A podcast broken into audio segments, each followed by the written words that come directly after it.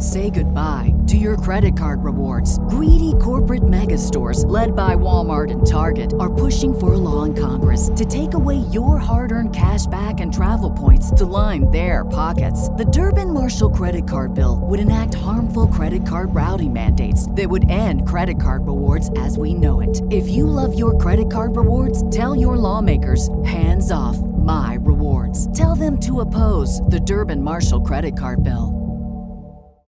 When you need mealtime inspiration, it's worth shopping Kroger, where you'll find over thirty thousand mouth-watering choices that excite your inner foodie. And no matter what tasty choice you make, you'll enjoy our everyday low prices, plus extra ways to save, like digital coupons worth over six hundred dollars each week. You can also save up to one dollar off per gallon at the pump with fuel points. More savings and more inspiring flavors make shopping Kroger worth it every time. Kroger, fresh for everyone. Fuel restrictions apply. On March fifth, nineteen oh two, a boy was born in Waynesboro, Pennsylvania. That boy didn't know it then, but he would revolutionize the bow hunting industry and make archery a pastime that people wanted to bring back into the mainstream. There was something different about this boy. He had a lot of skill, and he mastered many different things in his lifetime. But out of all the things he mastered, the most important of all those was to create a movement. A movement that took archery from our own ancestral roots and brought it back into today's mainstream. From that day on, bow hunting became one of the norms in hunting and was one of the best ways for people to take game. Because of this man, we today have a legacy of bow hunters and bow hunting that have engulfed our country and many more. On today's show, the history of Fred Bear. This episode was created today by B H P Media, Inside Archery, and Bear Archery. We thank you for your support, and we also thank them for their contributions to this amazing episode of the one and only Fred Bear.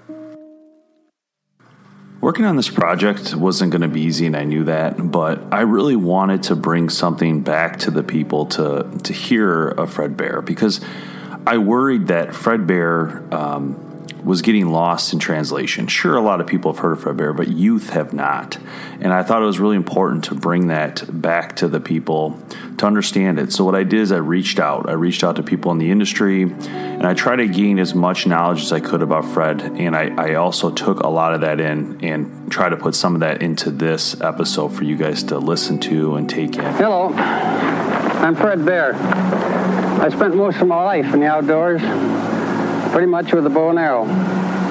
You'd be surprised how much craftsmanship, hand craftsmanship, and good old-fashioned know-how go into the making of bows and arrows. Our plant's just uh, short ways through the woods here. Come on along, and we'll show you how we do it.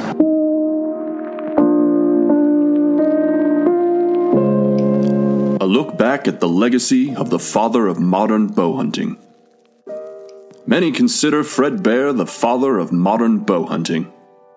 Even thirty years after his passing, Fred Bear is one of the most iconic and respected names in the industry. After all, his contributions to archery and bow hunting are countless, and a company bearing his name continues to produce top-tier equipment today. But what exactly warrants a title like the father of modern bow hunting? Well, it's simple. One could argue that the industry as we know it simply wouldn't exist without the achievements of Fred Bear. Here's a look at exactly why that is so. It's strange how easy it is to take archery and bow hunting for granted these days, especially for those of us in the industry.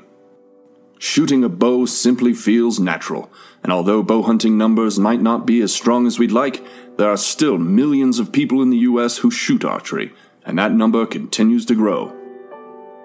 Something special happened in North America to make archery what it is today. Granted, humans were hunting with bows and arrows long before the most ancient societies emerged, but archery was rendered obsolete for hunting and warfare by the invention of the gun near the end of the thirteen hundreds. If it weren't for a few stubborn cultures, archery would have become a thing of the past, a forgotten relic. England in particular continued to practice and revere archery, turning it into a cultural pastime. That affinity for archery was transferred to England's thirteen North American colonies, where groups like the United Bowmen of Philadelphia formed and competed with target archery. Although archery was culturally ingrained, participation in the U S was mainly focused on target shooting and fairly sparse in terms of popularity. Guns were still the weapon of choice for hunting. Native American tribes even saw the obvious advantages of firearms and began favoring them over the bow and arrow for hunting and warfare. Archery was still considered inadequate for harvesting game, that is, until the early nineteen hundreds. In such a massive country, certain small, remote tribes remained isolated from Europeans much longer than others. Such was the case with the Yahi tribe in California, who remained undiscovered until the late eighteen hundreds. After a series of violent clashes with settlers, the remaining few members of the Yahi retreated into the remote wilderness where they remained until the last surviving member, known as Ishi, emerged from the woods in nineteen eleven. Alright guys, it is stretch break. Let's take a minute to thank our amazing sponsors of the B H P Podcast, Crossman, Vanguard Outdoors, Skullhooker, Rax Incorporated, Stealth Cam, and Beyond the Ears. Some of great, great products from these companies. Check them out when you get a minute. And don't forget to check out the Boner Planet Patreon account to get exclusive videos and content and much more. Now, on to the show.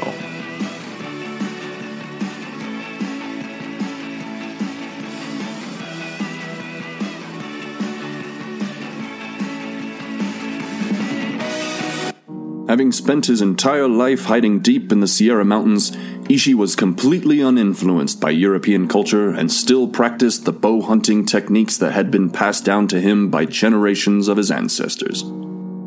His doctor, Saxton Pope, took great interest in Ishi and his traditional hunting techniques, and the two became great friends. Saxton Pope and his friend Arthur Young embraced the all but lost sport of bow hunting. They combined the recreational shooting imprinted by British culture with Native American techniques developed for the North American continent. They made headlines for exploits like hunting grizzly bears in Yellowstone with handmade bows, and they made films of their hunts to promote the sport. One of those films, titled Alaskan Adventure, caught the eye of Fred Bear. The rest, as they say, is history. An interesting chain of events led to Bear's introduction to bow hunting. What if England never preserved and passed on its love for archery? What if Ishi never emerged from the woods? What if Fredbear never saw Alaskan Adventure? Lucky for us, those things happened. Also lucky for us, Fredbear started his own chain of events that further proliferated archery and bow hunting. Bear was born on March fifth, nineteen oh two, in Waynesboro, Pennsylvania. Growing up in a somewhat rural area, hunting was a natural activity, and Bear killed his first deer with a rifle at age thirteen. In addition to his introduction to hunting, Bear's family also imparted a fascination for craftsmanship and advertising. His grandfather was a skilled salesman for a manufacturing company, and his father was a talented machinist. Those influences were probably part of the reason Bear moved to Detroit at age twenty-one to work in the auto industry. Bear combined aspects of his father and grandfather's professions and became an expert pattern maker and leathersmith with a comfortable grasp on marketing. He also worked extensively with glue, another experience that would pay off down the road. In nineteen twenty-six, Bear became the plant manager for Jensen Manufacturing Company, an automotive manufacturer that made spare tire covers. A year later, he saw Alaskan Adventure, which sparked his interest in archery. He made his first bow that same year, and he also had a chance encounter with Arthur Young, further amplifying his newfound interest. Bear quietly improved his own bow design and practiced shooting as the plant manager of Jensen Manufacturing Company, but the beginning of the Great Depression turned his world upside down in nineteen twenty-nine. The manufacturing company was hit hard, and on top of that, the building burned down in nineteen thirty-three, rendering Bear unemployed. Taking this stroke of bad luck as an opportunity to focus more on bow making, Bear pooled his money with his friend Charles Piper, who also lost his job to the fire. The two used the twelve hundred dollars they had between them to buy some secondhand sewing machines and other equipment and rent a small garage in Detroit. That enterprise was called the Bear Products Company, and although the main focus was making silkscreen banners for advertisements, Bear used the equipment to continue making archery gear. It might not have been official, but Bear Archery was essentially born. Although Bear went on his first bow hunt in nineteen twenty-seven, he didn't tag a whitetail with an arrow until nineteen thirty-five. The challenge only increased Bear's resolve, and it cast hunting with a gun in a different light. This is how Bear described one of his unspectacular hunts with a rifle. "I grew up a gun hunter," he said in a nineteen eighty-five interview. "I shot a deer in nineteen thirty-three up in the Upper Peninsula that dressed two hundred eighty-five pounds, the biggest deer I ever saw. And it was so easy. That opening morning I walked up to the draw, and there he was looking at me, and I was looking at him. I shot him, and he went down, and that's when the work began. So I thought bow hunting would be a little bit better." Bear's bow hunting success took time to develop, but he was undoubtedly an expert target shooter. Bear won first place at the Michigan State Target Archery Championship in nineteen thirty-four. Over the following years, he won dozens of other tournaments. During this time frame, Bear was still only making bows for himself and friends, but that's not to say he wasn't innovating and trying to grow the sport he loved. Bear organized Michigan's first bow hunting season in nineteen thirty-seven, and that same year he patented his first archery glove. He was becoming a well-known and respected member of the archery community, and demand was growing for his incredible products. To meet that demand, Bear hired a master bowyer named Nels Grumley, and the two started producing and selling archery gear under the name Bear Products by Grumley. By nineteen thirty-nine, developing and selling archery products was Bear's primary focus, and the Bear Product Company was split in two in nineteen forty. Bear took over the archery side, and Piper continued overseeing the silkscreen advertising business. It's worth pointing out that keeping a business running during the Great Depression was no easy task. Bear's tenacity and knack for advertising were no doubt key in this achievement, and those qualities also helped Bear's archery-only enterprise develop and grow. Bear once quipped that he not only had to make a product, but create a market for it too. To build that market, Bear used his target shooting skills to captivate crowds across the Midwest. He would perform trick shots on stage and invite attendees to try out his bows afterwards. Bear helped popularize bow hunting by submitting pictures of a deer or bear he downed with a bow to newspapers, which often made the front page. Bear also followed in the footsteps of his heroes, Pope and Young, and produced his first hunting film in nineteen forty-two. Bear went on to make many more films and T V appearances in order to grow the sport, and the effort was clear. Archery was becoming more commonplace as a sport and hunting tool.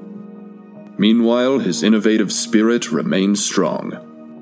Bear filed a patent in nineteen forty-six for a revolutionary new quiver that was attached to the bow instead of the archer's back or hip. By nineteen forty-seven, the increased demand for Bear bows warranted a larger building, so Bear relocated his facility to Grayling, Michigan. Resistant to mass-producing bows with machines instead of by hand, Grumley departed, and the company was renamed to Bear Archery. Despite Grumley's reservations, this new approach allowed Bear bows to get more advanced and reach a larger number of people. Popular models like the Grizzly, Polar, and Kodiak were being produced at an incredible rate by nineteen forty-nine, and that's also the same year Bear began incorporating fiberglass cloth on his bow's limbs. This was a breakthrough, to say the least. Fiberglass was incredibly strong and flexible. It could endure a great deal of compression and stress without losing its original shape. Bear's time in the automotive industry was key in the discovery, implementation, and improvement of this new material. In nineteen forty-nine, fiberglass was only available in a crisscross pattern. That worked well for limbs, but it caused problems in other areas on the bow. To remedy this, Bear began developing unidirectional fiberglass, which he patented and put into production in nineteen fifty-one. More than half a century later, unidirectional fiberglass is still commonly used in bow construction. It's interesting how Bear was perhaps more enamored by the challenge of improving bow hunting gear than the challenge of bow hunting itself. Bear encountered many unexpected problems in his bow hunting career, and he was dead set on finding solutions. One great example of this occurred after Bear went on a hunting trip to Alaska. His luggage and the longbow it contained was lost during the journey. A left-handed shooter, Bear was unable to use his companion's gear, and the trip was a waste. Or so it seemed. That experience, in addition to other hunts with broken bows and equipment failures, inspired Bear to develop a more compact and user-friendly bow, which eventually led to another innovation that's still widely used today, the takedown recurve. It took many years of trial and error until Bear perfected his design in nineteen seventy. Coincidentally, this is right around when bow hunting was hitting its stride in the United States. Fred Bear was a household name for a whole new generation of bow hunters, and for good reason. Bear's breakthrough developments and promotion of the sport made bow hunting more appealing and its equipment more effective. He helped pave the way for other innovators, and that, in turn, made the industry we have today. It's difficult to speculate what would have happened if Fred Bear didn't accomplish all that he did in the name of archery. His passion for the sport, along with his profound desire to improve archery gear, helped build the industry's foundation, and his approach still serves as a blueprint for today's industry leaders. On top of all that, one of Bear's most admirable and resonating qualities was his spiritual affinity for archery and the outdoors. There are many Fred Bear quotes that can inspire hunters and non-hunters alike, so it seems fitting to end on one that sums up his outlook perfectly. I hunt deer because I love the entire process, the preparations, the excitement, and the sustained suspense of trying to match my wood lore against the finely honed instincts of these creatures. On most days I spent in the woods, I came home with an honestly earned feeling that something good has taken place. It makes no difference whether or not I got anything, it has to do with how the day was spent. If you want to share your story on the Bow Hunter Planet podcast for the Women Who Hunt series, drop us a line. Sharing your story with others helps to inspire and build the outdoor heritage for younger generations. The most important thing we can do to help conserve this great heritage is to get the youth involved to build the future. Thanks for listening to the Bow Hunter Planet podcast. Check out our ambassador program and join the hunt at bow hunter planet dot com. Now back to the show.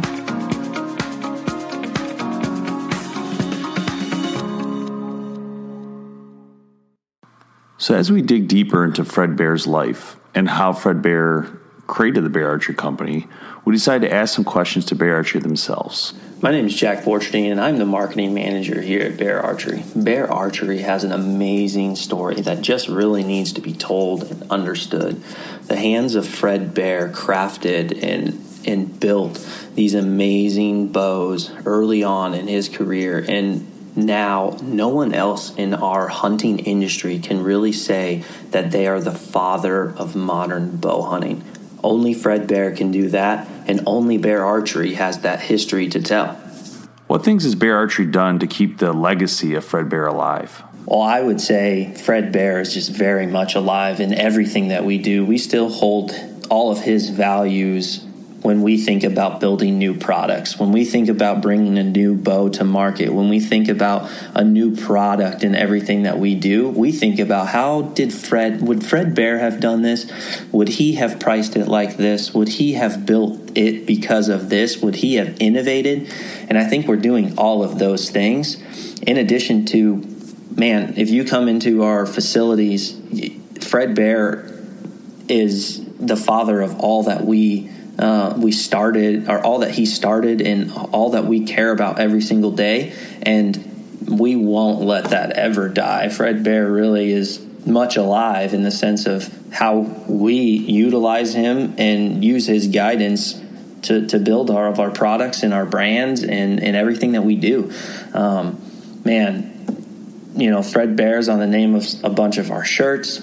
Um, you know, there's a gift tin that's possibly going to come out that, you know, it, it it's it's amazing what um, he can still do um, when he when he's really even not here in the physical. So um, he he is much in everything that we do here at Bear Archery. How do you think Fred Bear would feel about today's archery industry? Well, honestly, I think that Fred Bear would think first, everything is way overpriced.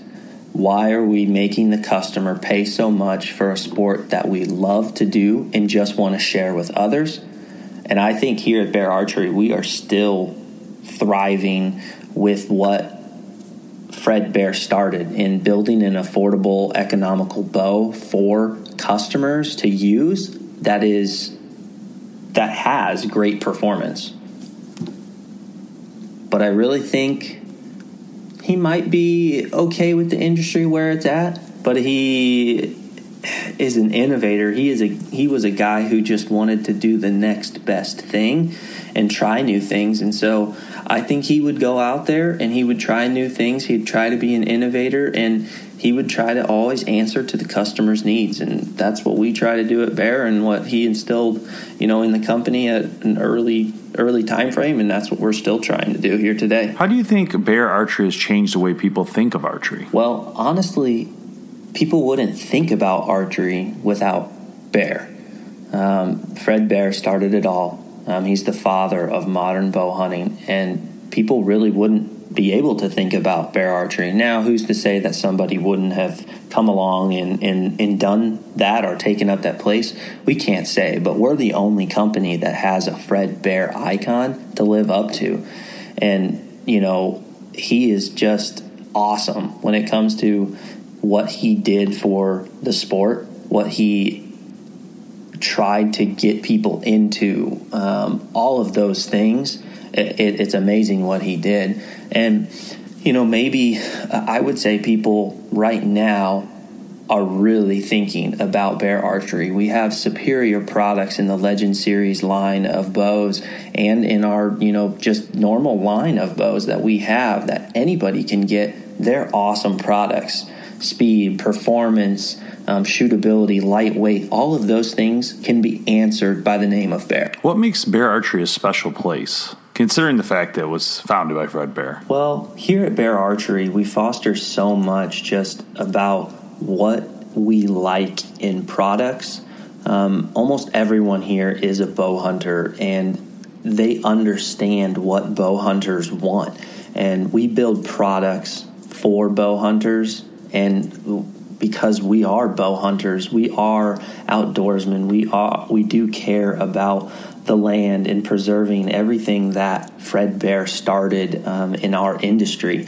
And we just want um, the sport to live on, because if we don't pass it down to our kids, if we don't get it going, you know, then we're not sure what will happen. But our goal is to provide superior products for customers at an extremely efficient value to them, and just what we need to do as uh, a company to provide those things to our customers. The interview with Bear Archery was really important because it really echoed and mimicked the lifestyle of Fred Bear, something that was extremely important to do, to, to know that that legacy is living on, and is living on in Bear Archery Company.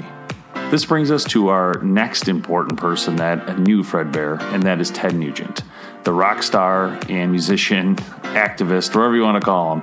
Ted Nugent is out there, and we actually had a chance to interview Ted Nugent uh, a few months back on our podcast, and you can hear in Ted's voice when we asked the question about Fred Bear, it kind of changes.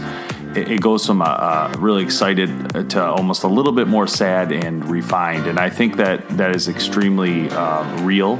And I don't think that's mimicked or, or faked by any means. And um, these comments from Ted are, are extremely important, because obviously he created one of the songs that have, will always live on and, and helped to... Um, keep the name of Fred Bear strong, and that song is called Fred Bear, and it is absolutely amazing. It is something that people worship and listen to every time before their opening days and uh, while at hunting camp. So it's become um, kind of the anthem of bow hunting. Uh, here's Ted.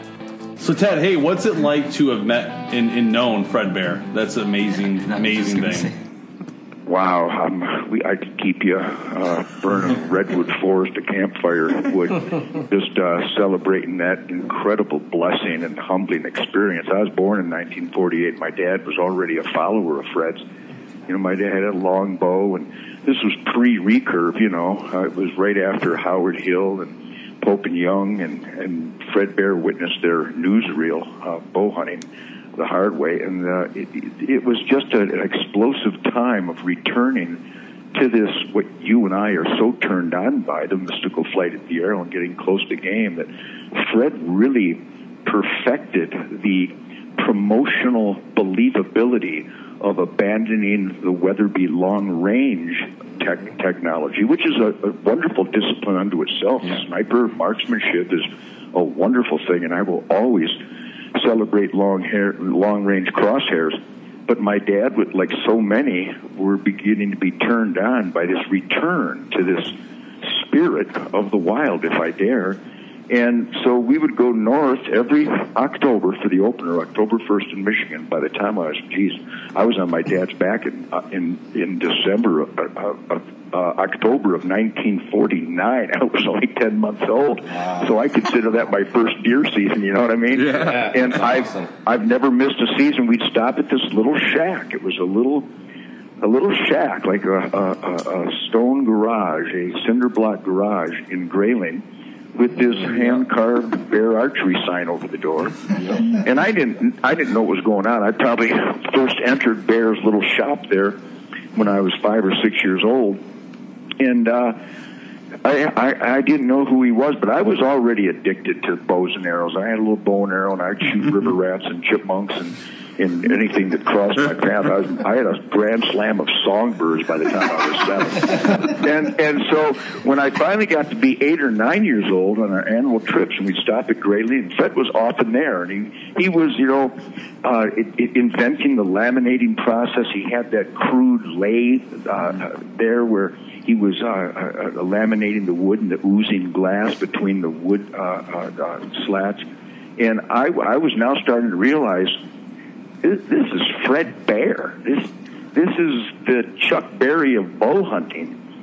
And and we would have cherry pie and chocolate milk at the Grayling restaurant. And every year I couldn't wait to get up there, because now he's on the cover of True Magazine, and, and he's on T V shooting polar bears and grizzly bears. And I, I, I'm still I'm still after the chipmunk slam. So I'm fascinated by this guy.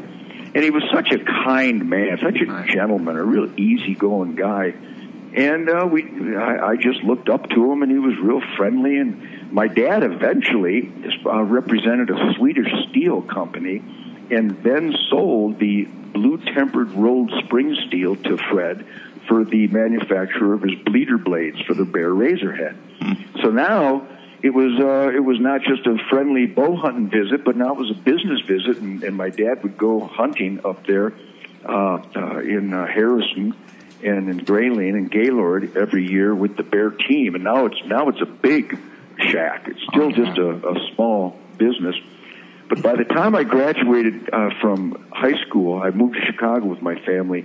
Um, my dad was transferred, and so in sixty-seven I came back. I was there for two years, and as soon as I came back, I had the Amboy Dukes, and I was starting to have long hair. And of course, Fred was scared to death of rock and roll, especially because I looked like a hippie, and he was afraid I might have turned into a hippie. But of course, I was not. When Fred, I, you know, was concerned about this scary uh, rock and roll, and then people would tell him, and, and Fred told me this. He said, "No," they came to me and said, "No, Fred.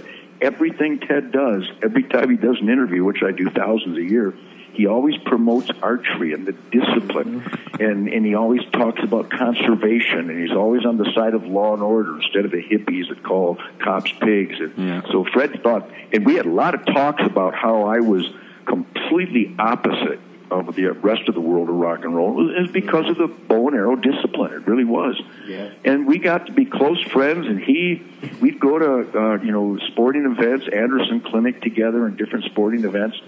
And I was just in awe that I got to hang out. And, and, and then he invited me to Grouse Haven. We'd hunt every year. I mean, and you wonder why I'm like this? I mean, yeah. why I'm like this. I've literally been to the mountaintop of, of life. If, you're, if your life is bow hunting, like it is for us, yeah. there's just nowhere else to go. Mm-hmm. That, I was, that was it.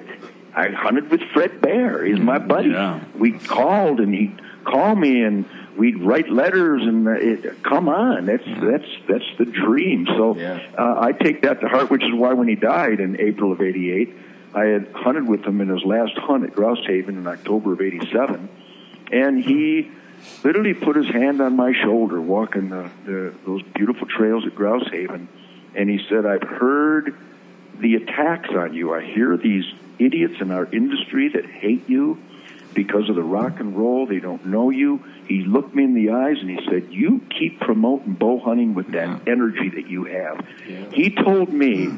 that every bow hunting event he went to, all the young people ever wanted to know was if he knew Ted Nugent. I mean, think of that insanity.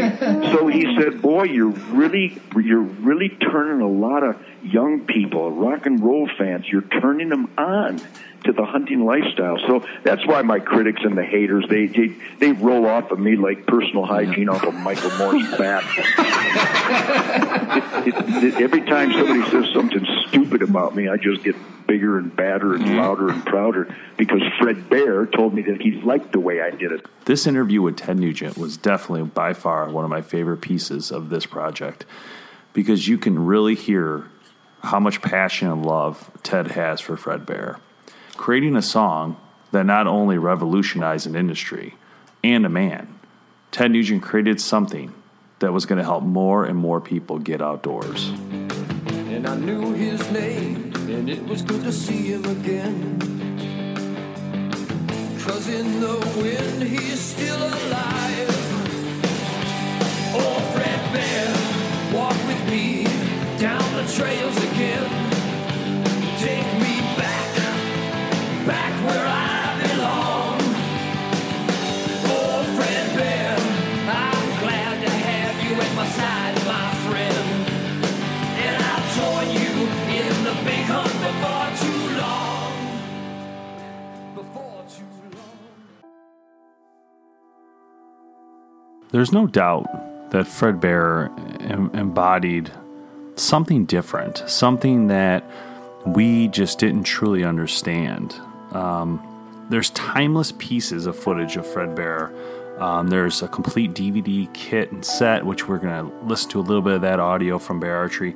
But there's tons of books about this man. There's tons of great uh, friends he's had throughout the years that have written books about him uh, and that have really give you a glimpse into what he really did accomplish for us. He really did give back, and and I I, I want to say that I, we I proposed the question to the community, and I asked uh, the question, uh, "What is Fred Bear to you?" Uh, it was interesting to see some of the responses from this question, uh, but but you know I wasn't too surprised to see him. So Rick Wood said, "The Godfather of archery." Steve Decker said, "He had the biggest influence on me as a young teenager. I learned to hunt with a Bear Magnum recurve bow.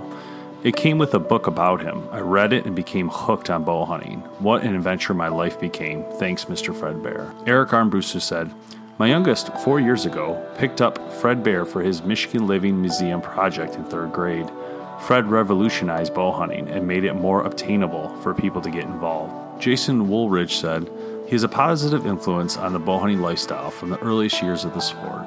Manuel Bennett said, "Not only the maker of my first bow, which I still have, he inspired me to challenge myself more as an archer, which rolled into over into my daily life." Zach Spaniel said, "He embodied the mentality that all hunters should have." Mike Cedar said, "My dad worked for him at the factory in Grayling. I have the recurve now that Fred Bear gave him." Jeffrey Davis said, "Great hunter." Dwayne Keller said, "Idol, icon, and legendary." Dino Williams said, "Innovator in bow hunting." Some of the themes that you'll hear over and over in these comments on our Facebook page are legend, the master, icon, legendary, inspirational, great hunter, and much more. Fred Bear was just that to so many different people. These comments kept flooding in, and as much as I'd love to read them all, you can do it on our Facebook page. But to end this magical podcast that we really wanted to share with you guys, we're going to leave you with the voice of Fred Bear himself, talking to you about the history of the bow and arrow. This is a great piece, and you can watch the full video on the Fred Bear collection uh, from Bear Archery.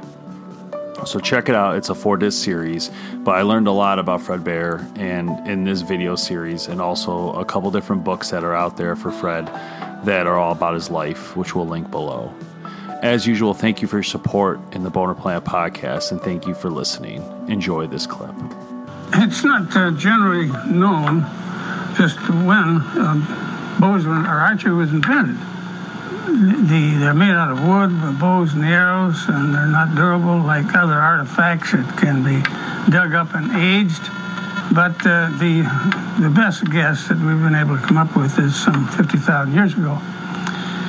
How they were invented or who invented them, we don't know. But we think maybe the uh, little bowl, the little bent stick with the string on it, that was used to spin the little drill to make fire might have uh, uh, given the idea to somebody. It, it may even be that the little drill thing got uh, uh, misused, and that the arrow, the bow shot the arrow or the little drill out of it, and the idea came that way.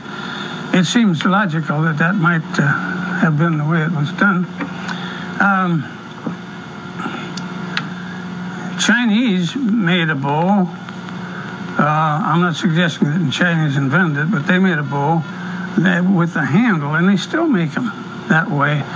They only make ceremonial bows nowadays, but the the handle was about a third of the way up from the center, from the bottom of the bow, from the lower end of the bow.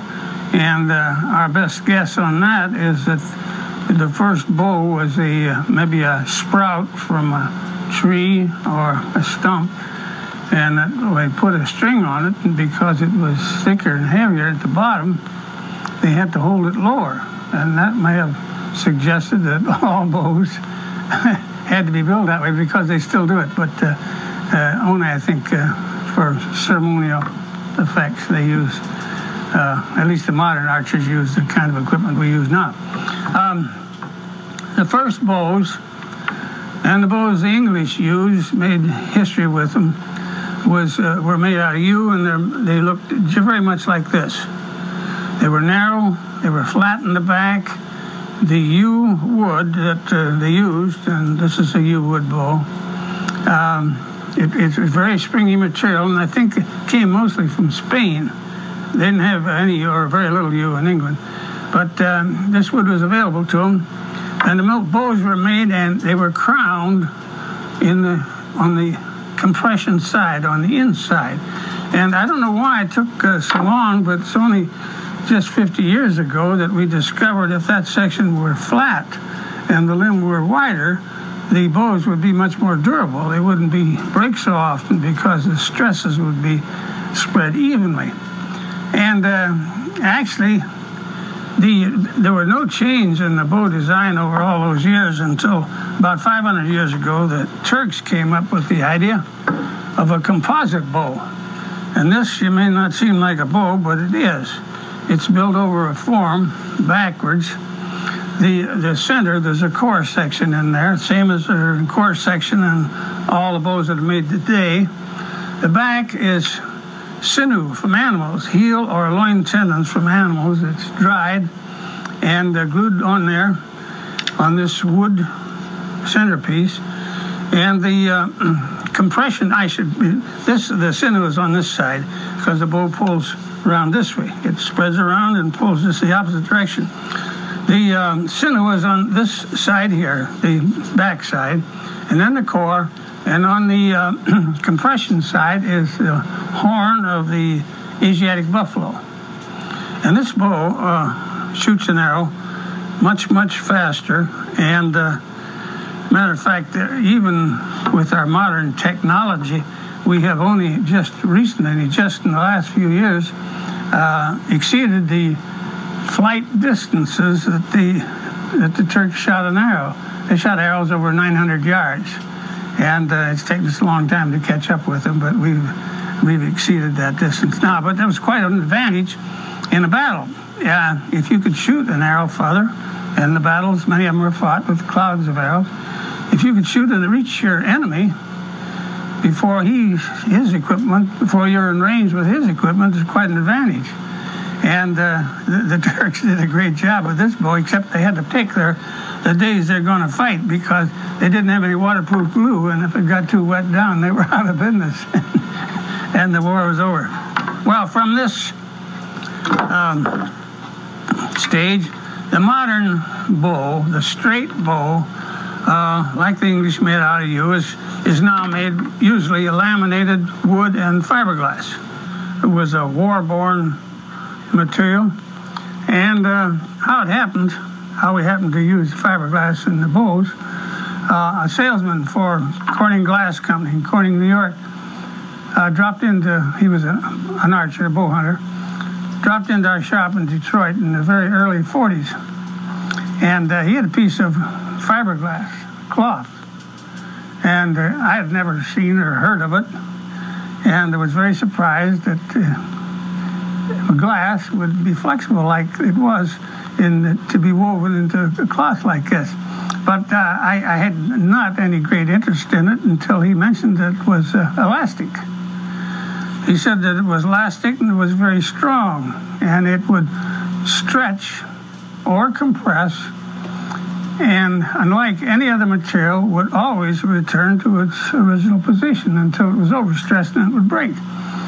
Well, that, uh, that interested me because uh, if it was elastic, maybe it's the material we needed for the back of our bows. And uh, so I asked him if he'd send me some of the uh, some of the cloth when he got back, and he said he would, which he did. And uh, we were at that time doing some work for Chrysler. And uh, we knew their head chemist there, whose name was Don Swayze, who had developed a cement or glue for uh, bonding or gluing rubber to metal.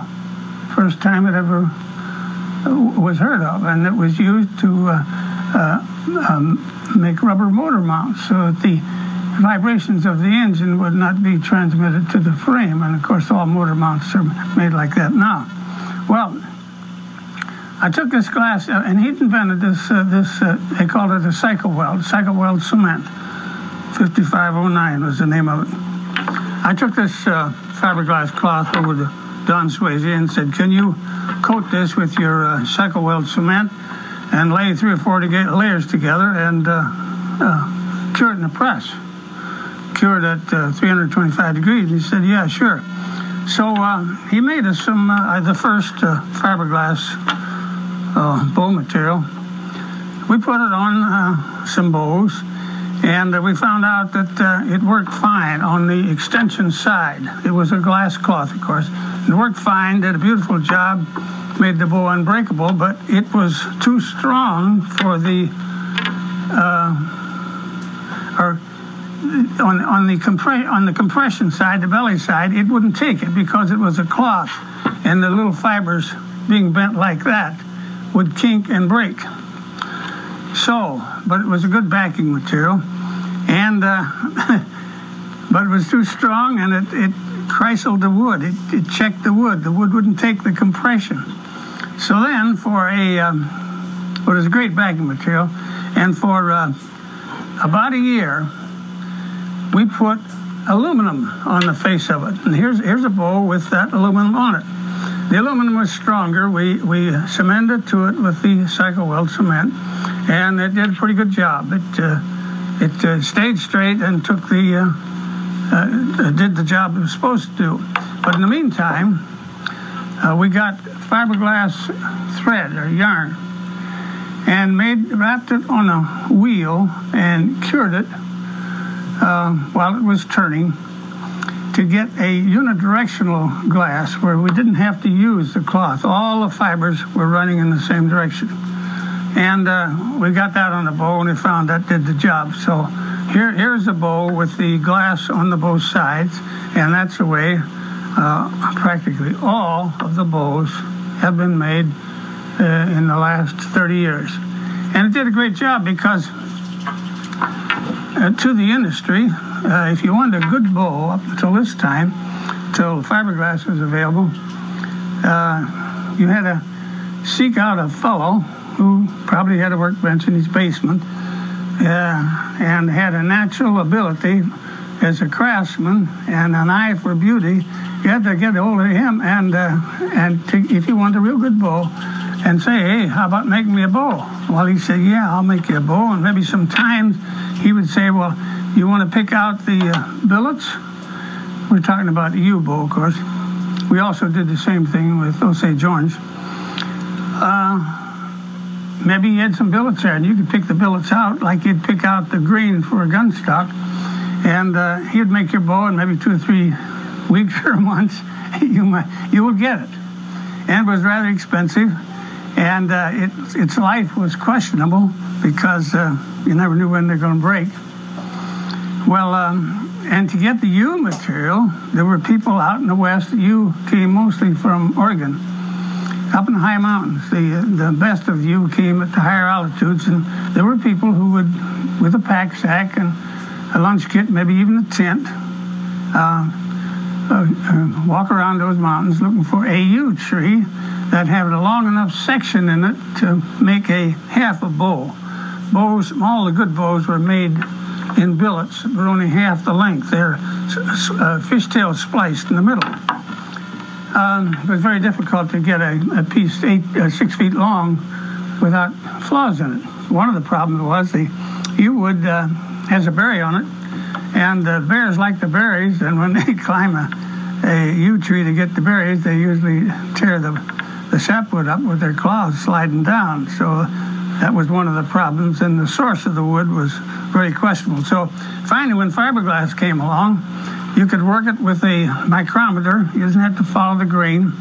And uh, you took a couple pieces of maple and glued it on the outside, and you had a bow that you could put into production. And for the first time uh, in history, uh, we had a bow that we could sell to the dealer at a discount so he could make a little money, and he had it available to the, to the consumer. And uh, It's really one of the things that caused, caused the rapid growth in archery and bow hunting that we've been going through in the last thirty years.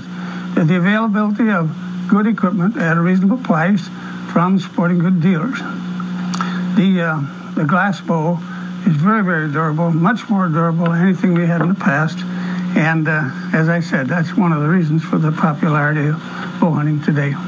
Not too long ago, it was discovered, well actually the Turks discovered it, that if you curved the end of the bow limbs, the bow would be smoother to draw. It wouldn't tighten up so fast in the back end, and it would shoot an arrow faster.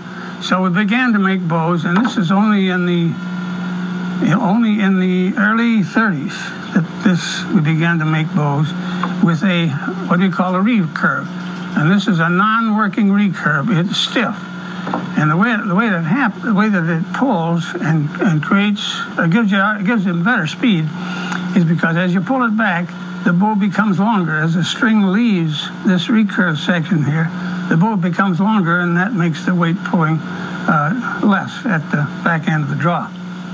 And then, not too long ago, we began making the bow, like many of them are made today, with a working recurve. This has the, the maple core and the fiberglass on both sides, and this does a better job of smoothing up the back end of the draw and gives you more speed to the arrow.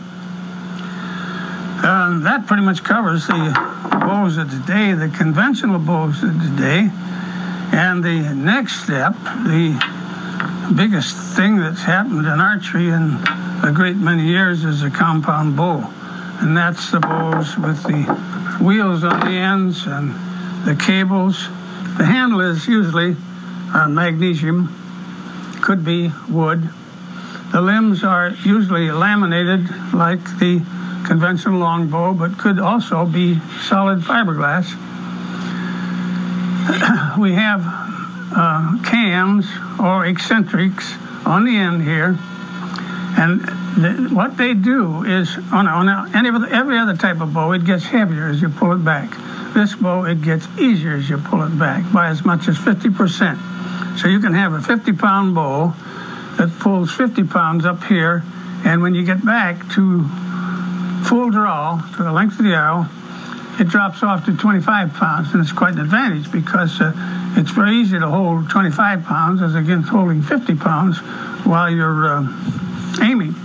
And so this bow is uh, the compound bow is taking over, and about uh, nine out of ten of the bows that are sold and used today are made like this.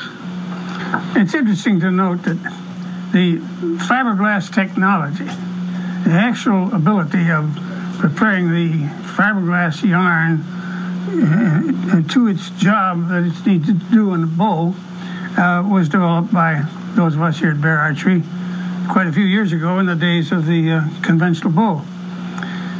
the stresses in the compound bow, the bow with the wheels and the cams, um, are very high. And without this uh, technology, without this already prepared and tested material, we would not have the compound bow. It, it, we would not have any materials to stand up uh, under the stresses that are developed. And we, those of us at Bear Archery, are real happy that we've had a, a rather large part in this promotion. In the uh, heavy bows that are used for hunting, which are usually fifty pounds or more, the fact that the weight drops off and to maybe fifty percent or thirty or forty percent, and is easier to hold, reminds me of uh, a bow, a U-bow that we made in the very early, early days of our archery business. I had a stave, a beautiful U-stave, full-length, six-foot stave that Art Young had given me. And uh, I had a bowyer by the name of Nels Grumley, and uh, we would occasionally take that stave and look at it and as kind of sort of study it like you might look at a diamond that you're going to cut.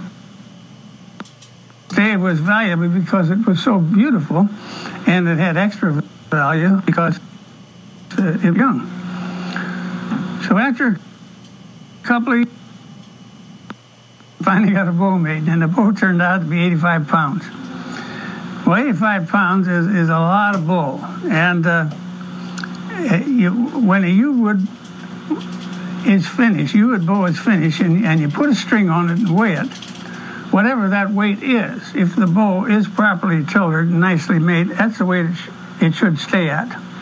But eighty-five pounds was entirely too heavy, and I first gave it to a friend of mine who lived up in West Branch. He was a real husky uh, woodsman, outdoorsman. And uh, he shot it for a while, and then it wound up in the hands of a fellow over on the east side of Michigan. I've forgotten his name. And uh, he went hunting with it, went deer hunting with it one day. And uh, he saw a beautiful buck coming at an angle. Uh, going to pass him real close, and he was going to get a good shot. So he waited till the deer's head was behind a big tree, and then he pulled his bow back. Well, the deer stopped. And he said, I didn't know. He said it was so heavy I couldn't hold it. But he said, I knew if I let it down, I couldn't get it back again. So I never did get the, the rest of the story, but uh, he didn't get the deer. And, and uh, that was one of the problems that we had uh, with heavy bows that is eliminated by the use of the compound bow. You're, you're holding a much lighter weight. And if a deer stopped his head behind a tree, you can always wait. Again, referring to our early days in Detroit, where our business began in nineteen thirty-three, uh, the um, Belgians, quite a, a number of people from Belgium in Detroit at that time, there still are, yes, they, uh, in, their old, on their old, in the old country, uh, used to have popinjay shoots. It was a big pole, went way up in the air and had arms on it, and the uh, arms had little pointed spikes on it, and they'd make a little bird out of a wooden clothespin. They'd drill a hole through it and put it on there, and they had a, they'd put a little, some bird feathers on it, make it look like a bird. And you stood under the pole and shot straight up with an arrow that had a, a head on it about an inch in diameter. The head was made out of uh, uh, Asiatic buffalo horn. And uh, that really was uh, not so much an archery shooting match, more of a drinking match, because you got one shot, you, you, you drew a number. When you went, when you registered, you drew a number, and there might be fifty shooters, maybe there's a hundred shooters, a big tournament. And when your number came up, you got out there and you shot an arrow. And then uh, you didn't get turned again until everybody else had shot an arrow. In the meantime, there was usually a keg there, and, uh, and it was quite an affair. Well, in Detroit, we couldn't, the, they had horizontal uh, archery ranges. Popinjay is, was the name of it. That's what they call the birds, a popinjay. It was a jaybird. And uh, they shot horizontally in Detroit, indoors. And uh, there was, there was a range there. I, I think the name of it was the Green Tavern, and they had this range downstairs, and the upstairs was was a bar, and he also threw darts up there, and it was quite a deal. Well, their bows made in Belgium were laminated bows made of three different kind of woods, and uh, they were very long, six and some of them seven feet.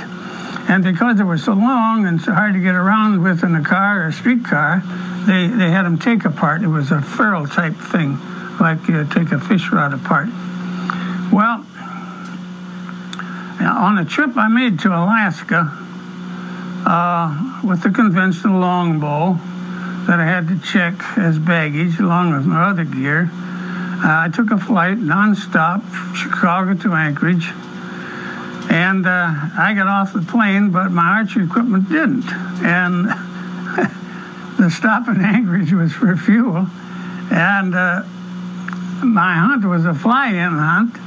And uh, I'm being left-handed. There were no other left-handers in the party. And I found those moose pretty hard to kill with rocks. So I determined that I would make a, a bow that could be taken apart and put in a small enough case to go under my seat in the airplane. The first attempt was this one here. Um, this is even before the fiberglass thing, because that has a piece of vulcanized fiber on for the backing. And this is a laminated bow like the uh, Belgians use also with hickory. The light wood is, is hickory in this bow, and this face wood is Osage orange, which is stronger than yew and a harder wood. It also has the solid non-working recurve. Well, the bow I made, this first design, comes apart like that. It's an iron hook that hooks into a piece of steel that's screwed and glued to the bow. And that was uh, all right, that worked good, except the only advantage was it was a take apart. And if half the bow broke, well, what do you do? You uh, have to make the whole thing over again and, and match it up with the other half. And that didn't work out so good. So I finally uh, decided that the handle of the bow, the middle section of the bow, being the major part of the bow and where most of the work was, that if I made a handle and limbs that would slide into it and be fastened into it, it'd be a pretty good deal, and it would be uh, in a real small container, no problem getting it under the seat and real handy. And then you could also change limbs. You could have limbs for practice or limbs for your wife or son or whatnot, and uh, limbs of different length. You, you take them right out and put them in. And this was the first model of that bow. Uh, these, these limbs came out, were held in with this little thing like a shotgun, just like taking a double-barrel shotgun apart. You push a lever and two pieces come apart in your hand. No screws, bolts, nothing. And I took this bow to Africa in nineteen sixty-four, and uh, I shot a Asiatic buffalo with it. But this system, this socket system, was not right. It was too expensive to make. That was the main thing that was wrong with it. So we came went back to the workbench, and a couple years later, we came up with the final design, where the you pull this little clip back, and the limb comes right out. The limb itself straddles a tongue or a groove in the handle there, and it always goes back straight. Very easy to put together, and no big problem, and you can break it down into a case that's less than two feet long. Um, this is the bow that is the ultimate. There are lots of limbs that you bolt in, like on the compound bow, and there's all kinds of takedown, but this is the, the takedown that everybody likes best, and we still produce it. This is my personal hunting bow. I've been hunting with this bow since uh, nineteen sixty-five, when we changed from this kind of a experimental socket to this kind, which is uh, what we uh, still have today. Uh, I still shoot this bow, this conventional bow. A lot of people wonder why I don't shoot the compound bow. Well, I taught myself to shoot. And uh, when you t teach yourself sports, sometimes without any instructions how, exactly how to do it, you sometimes develop bad faults. And uh, I had a lot of them. And I, I finally turned out to be a snap shooter. And uh, there are two kinds of snap shooters. I want to warn you about this. One of them is, is when you're afflicted with a, a problem, a mental problem uh, called freezing. And it, it seems silly to, to say that there, you have trouble. When you suffer from this uh, problem, it, it seems silly to say that you cannot pull the ball all the way back and hold it while you're aiming. And uh, you develop into being a snap shooter. But most snap shooters never get the ball back to the full draw. Most snap shooters are suffering from this uh, a little thing I'm talking about. It's called freezing.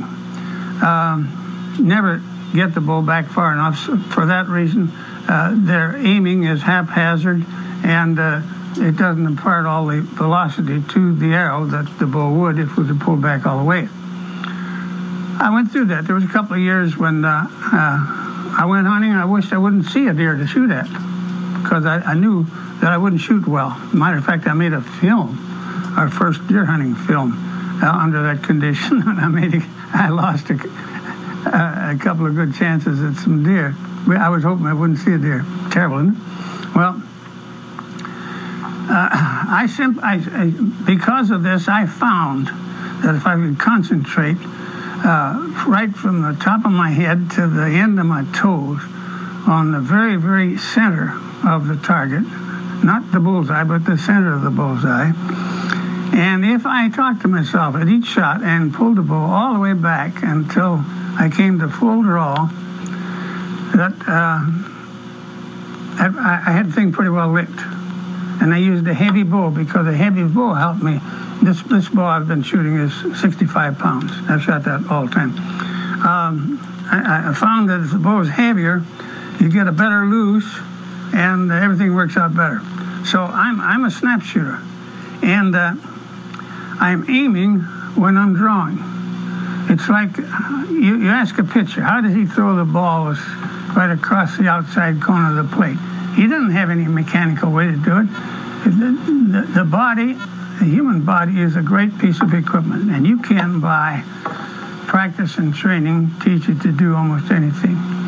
And when you have practice shooting instinctively, and I mean instinctively, I don't mean uh, with uh, string walking or, or uh, a gap system. I mean just by concentrating uh, from the end of your toes to the top of your head on the very tiny spot that you want to hit.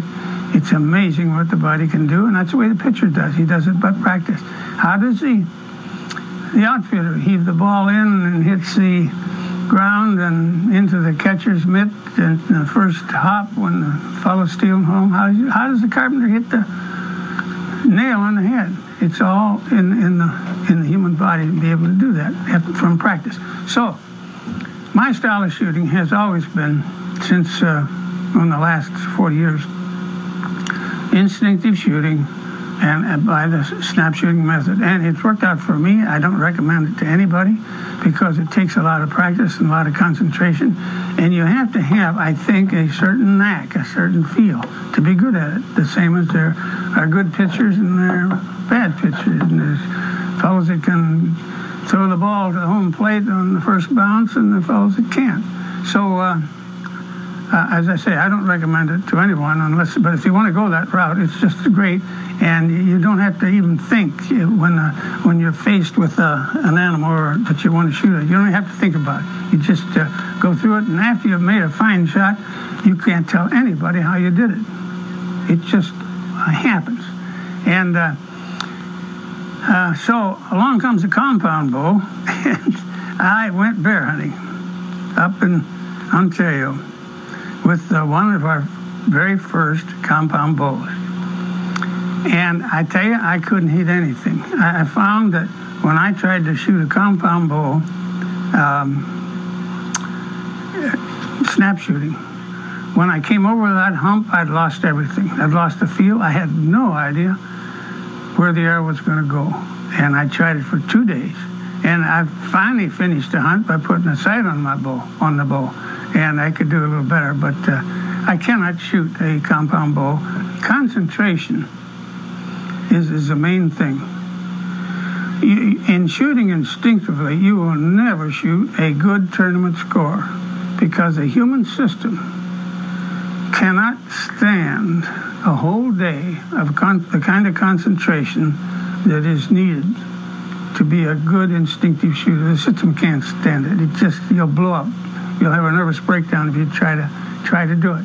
And I think that's uh, true with a, with a baseball pitcher, too. He gets tired, and, and he can't concentrate, and they have to take him out and put another fellow in.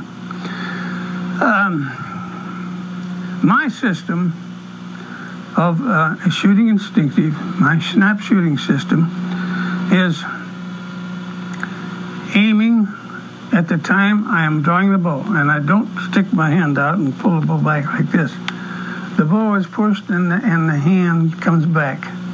And when my hand gets back here to the anchor, which is my, this finger in the corner of my mouth, the thing is gone. I cannot hold. If I try to hold, uh, I lose everything. I've lost it. The thing has got to go when I get back there, because that's when everything is right. The bow hand's taking care of the elevation and everything's working good. I'm not concerned about distances in yards. I'm concerned only in distances of feel. And I found that in, in distances of feel and distances even that you step off or where the yardage is marked, if there's low ground or high ground between you and the target, the distance is farther than you thought it was. And you have to allow for that. But in my, if I shoot an arrow and let's say it drops low,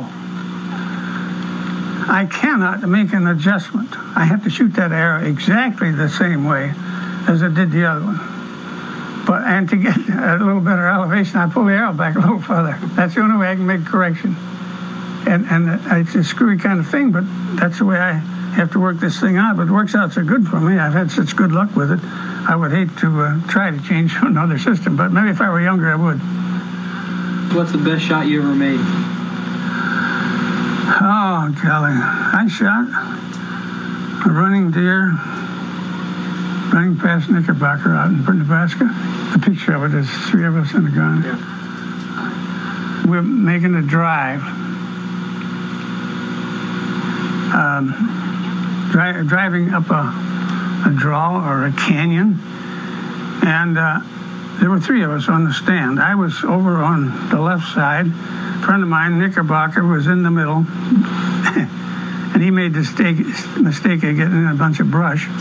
And somebody over the other edge, and this buck came through, very nice buck, eight point whitetail, and he was really carrying the mail, and Nick couldn't. He got himself in uh, into these bushes, and he had no way to shoot, and the deer was coming right towards where he was, and he saw Nick, and he had to veer out around, and I saw that Nick was never going to get an arrow off, and I just instinctively threw one over there. It was about sixty yards.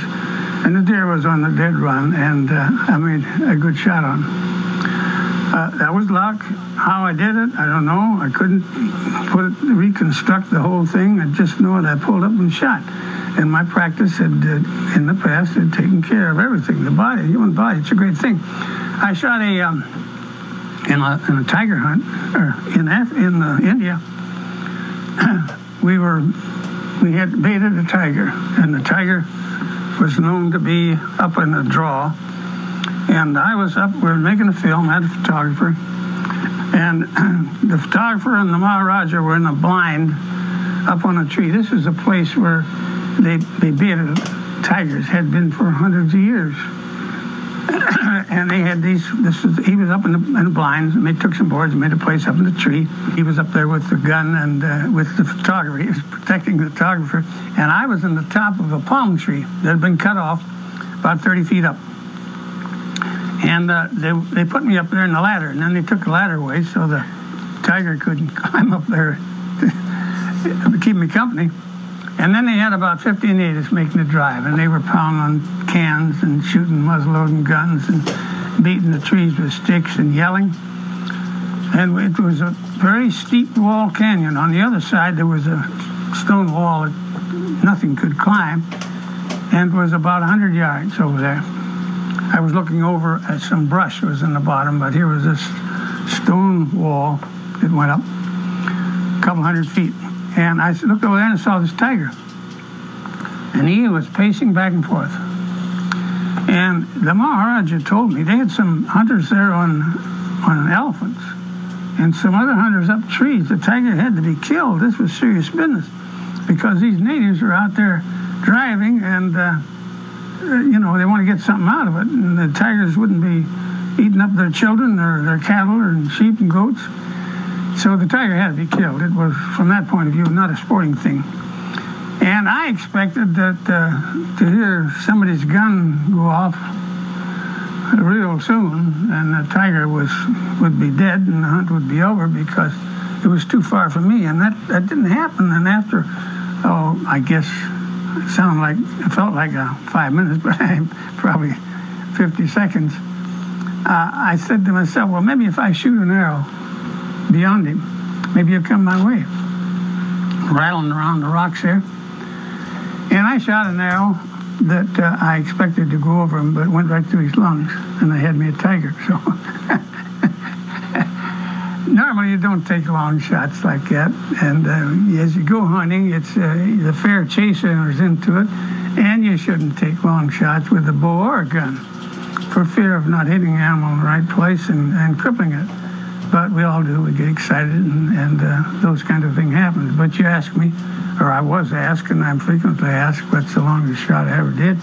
And uh, I shot a deer a little further than that, but that was, uh, I normally don't shoot that far. I like to get real close, but sometimes you can get too close, so then you got a problem also. And I've been, I've done it both ways.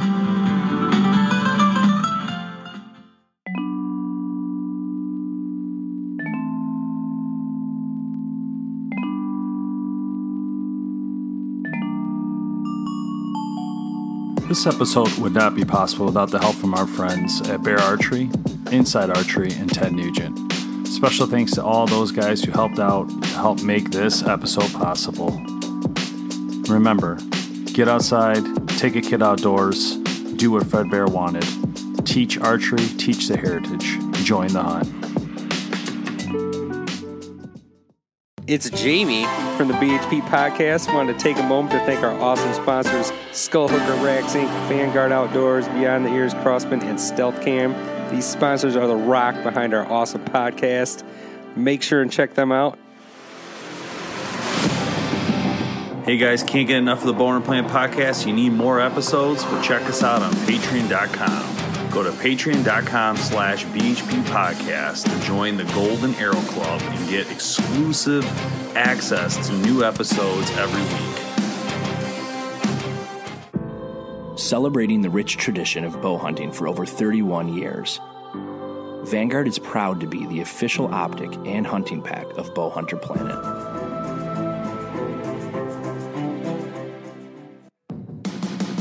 Thanks so much for listening to the Bow Hunter Planet podcast, online at bow hunter planet dot com with your host, Team B H P. Check us out on Facebook at Bow Hunter Planet. We'll catch you next time.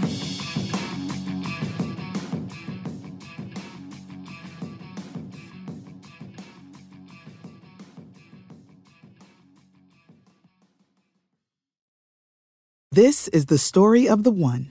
As head of maintenance at a concert hall, he knows the show must always go on. That's why he works behind the scenes, ensuring every light is working, the H V A C is humming, and his facility shines. With Grainger's supplies and solutions for every challenge he faces, plus twenty-four seven customer support, his venue never misses a beat.